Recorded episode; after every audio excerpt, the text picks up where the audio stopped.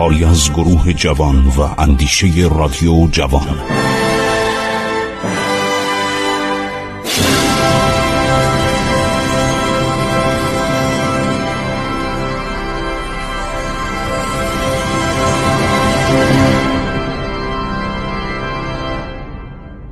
بسم الله الرحمن الرحیم. با درود و سلام خدمت شما شنوندگان عزیز. من خسرو معتزد هستم. امیدوارم که بتونیم در پانزده دقیقه امروز هم بخشی دیگر از رموز و اسرار تاریخی رو براتون بازگو کنیم. اسرار جنگ قادسیه. ما را همراهی کنیم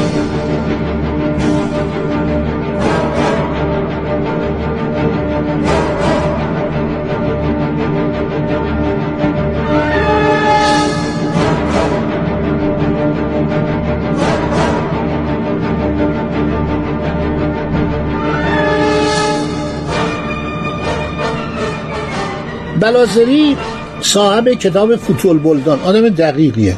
کتابش خیلی با دقت نوشته شده. مدت اقامت رستم فرخزاد بین هیره و سلیحین یه نقطه به نام سلیحین بوده. چهار ماه بوده. مسلمانان در میان ازیب و قادسیه اردو زده بودند.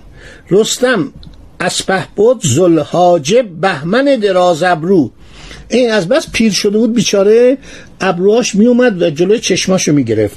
رستم از بود زلحاجب اعراب میگن زلحاجب یعنی کسی که صاحب هجاب روی چشماش.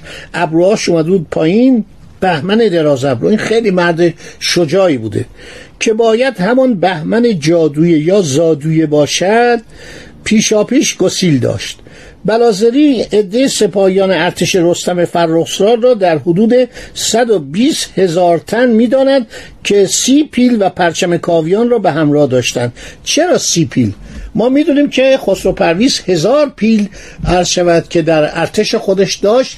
در فیلخانه تیسفون هزار فیل تحت نظر پیلبانان متحد ایران که هندی بودن نگهداری می شدن. حالا چرا سی تا فیل میفرسته. چی شدن این فیل مردن در جنگ ها مردن. ما می‌دانیم که دولت ایران در جنگ های ترکیه در جنگ های آناتولی با دولت روم فیل نمی برد چون سخت بود بردن فیل و لزومی هم نداشت. بنابراین این فیل ها یا مردن یا عرض شود که به دلایلی مثلا یه بیماری افتاد اینا از بین رفتن تعداد فیل هایی که میفرستن به قادسیه سی تا بیشتر نبوده. بلازری میگه سپاهیان عرب بین 9 تا ده هزار نفر بودند. مورخان بزرگ اصل اسلام چون محمد ابن جریر تبری ابن مسکویه رازی و ابن اسیر. الکامل هم غافل نشید. ابن اسیر مورخ بزرگ البته قرون بعد بوده ولی خوب تبهر داشته و تونسته تمام اسناد و مدارک و نوشته های قبلی ها رو جمع کنه. در کتاب های خود از برگزاری جلساتی خبر می‌دهند که در طی آنها دولت ساسانی تمایل خود را به مذاکره با فرستادگان سپاه اسلام بیان می داشت یعنی یک حالت دلزدگی و خستگی از جنگ در میان مردم بود. این 24 سال جنگی که خسرو پرویز با عرض شود که رومیان کرده بود. سپاهیان ایران رو از ایران فرستاده بود به اقصانقات آناتولی. یعنی فکر کنید 1400 کیلومتر اونورتر. با اون زمان. نه ماشینی بوده نه وسایل نقلیه. حتی کندرو فقط با اسب می‌رفتن. من شک دارم که حتی گاری هم داشته باشن. اگه هم داشتن خیلی سخت بوده برای بیشتر خاربار و برای ابزار جنگی برای مثلا تیر و کمان و نمی‌دونم اینا. بردن اینها و این منجنیقا رو با گاو میکشتن با گاو نر میکشتن. و همینطور به فلسطین و به سوریه و به مصر و این همه افراد که فرستاد ما اونجا چهار تا ارتش داشتیم. هر ارتش شامل چندین سپاه هر سپاه شامل چندین لشکر بوده. این مورخان نوشتن که دولت ایران تمایل داشت به مذاکره با فرستادگان سپاه اسلام.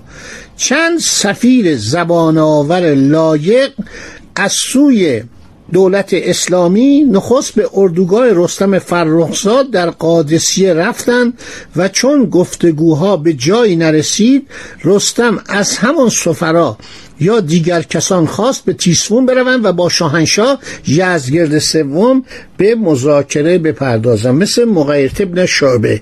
ارتشداران سالار رستم فرخزاد در اردوگاه خود در سراپرده بزرگ در حالی که قالی بسیار گرانبهایی بر زمین گسترده شده و سپه سالار بر تخت تمام زرین نشسته بود نمایندگان مسلمانان را پذیرفت.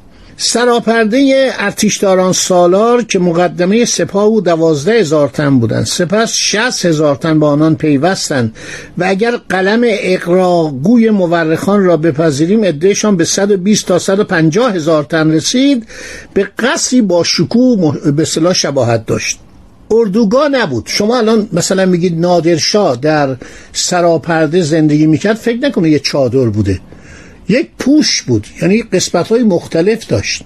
به قدر این بزرگ بود که وقتی شما وارد میشه مثل که سالن یک قصر وارد شد مثل که به یک سالن به یک تالار قصر با شکوه وارد شدید. اینا رو خیلی هم زر و زیور می‌زدن. کارهای تلاکاری پرده های زرکوب کارهای بسیار زیبا پرده های قشنگ قالی عالی. اصلا شما وارد یه جا آبدارخانه بود یه جا حتی حمام بود. یک قسمت دیگه تقریبا منشیگری بود. می نشستن اونجا در یک جای جداگانه داخل همون پوش. منشی های شام می نشستن یه جای میرغزبا می نشستن یه قصری بود. حالا رستم فرخزادم در این عرض شود که سراپرده با شکوه سعی داشت جاه و جلال و درخشندگی تاج و پوشاک زرندود و خیل سپاهیان غرق در آهن و اصل خودشو به رخ فرستادگان جند پوش و پای برهنه تازی بکشاند. اونا اغلب جامعه پر از وصله کفشهایی تهیه شده از لیف خرما و تناب و کمانهای دوکمانند داشتند. و اینا سعی می‌کردن میگن آقا شما مردمان جولیده هستید شما مردمانی هستید بیچاره فقیر اینا رو همه رو اونا تایید می‌کردن. جالب این موقعیت ابن شعبه یک سخنران خیلی ورزیده بود. گفت تمام اینه که شما میگید درست. ما یک مشت افراد جاهل بودیم بیچاره بودیم دختران خود رو میکشتیم زنده به گور می‌کردیم. تبری متن سخنان پر از لاف و گذاف رستم فرخزاد و سپس شاهنشاه ساسانی رو با این فرستادگان جمله به جمله نوشته. جلد پنجم صفحات 1677 1705 تبری رو بخونید.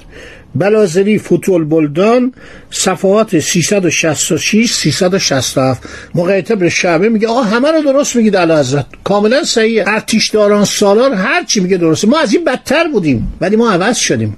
اسلام ما رو عوض کرده. شما باید از زبان تبری بخونید و از زبان بلازری چقدر قشنگ جواب میده. میگه ما از اینایی که شما میگید بدتر بودیم. اسلام ما رو دگرگون کرد.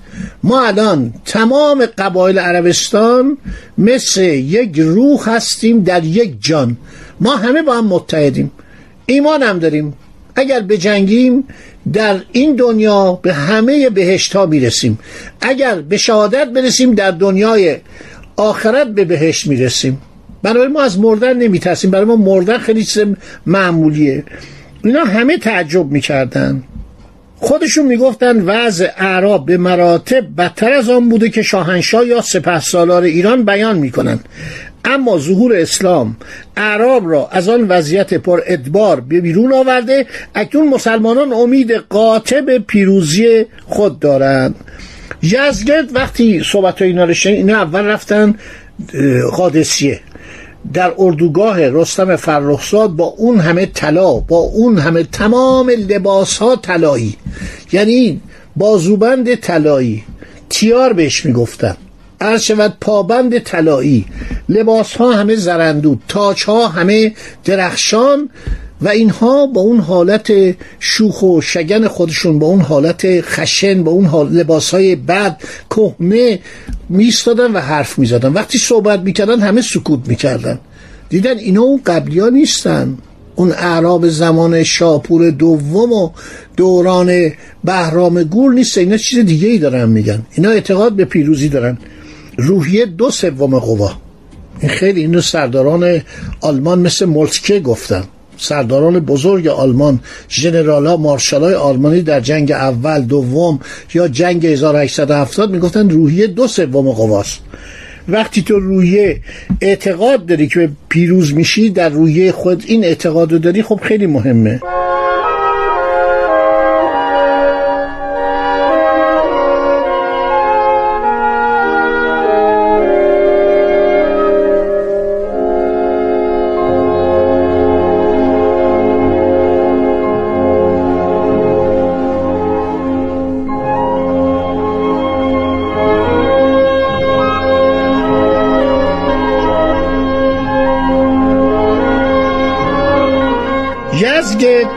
وقتی اینا تمام تفصیل من نمی‌تونم بگم این مکالمات خیلی جالبه. یعنی یزگرد سوالایی می‌کنه اینا جواب میدن. یزگرد میگه می‌خوایم ما به شما مقداری خاربار بدیم پول بدیم لباس بدیم شما از این حالت در بیایم گفتن نه خداوند ما رو به پیروزی خودمون معتقد کرد. این تاریخ این تاریخی که آورده شده این تاریخی است که تمام مورخان نوشتن و بعد جالبه که گفتم کشیشان سوریانی نوشتن ارمنیان نوشتن رومیان نوشتن فقط خود مسلمانان ننوشتن. رستم سرزنش می‌کنه یزگرد یه نامه مثل اینا رو چرا پلو میفرستی؟ اینا که ما هر چی میگیم حرف خودشونو می‌زنن.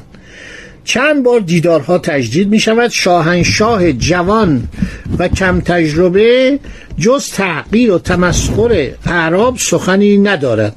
او تاچها و لباسهای زربف را به نمایش می‌گذارد.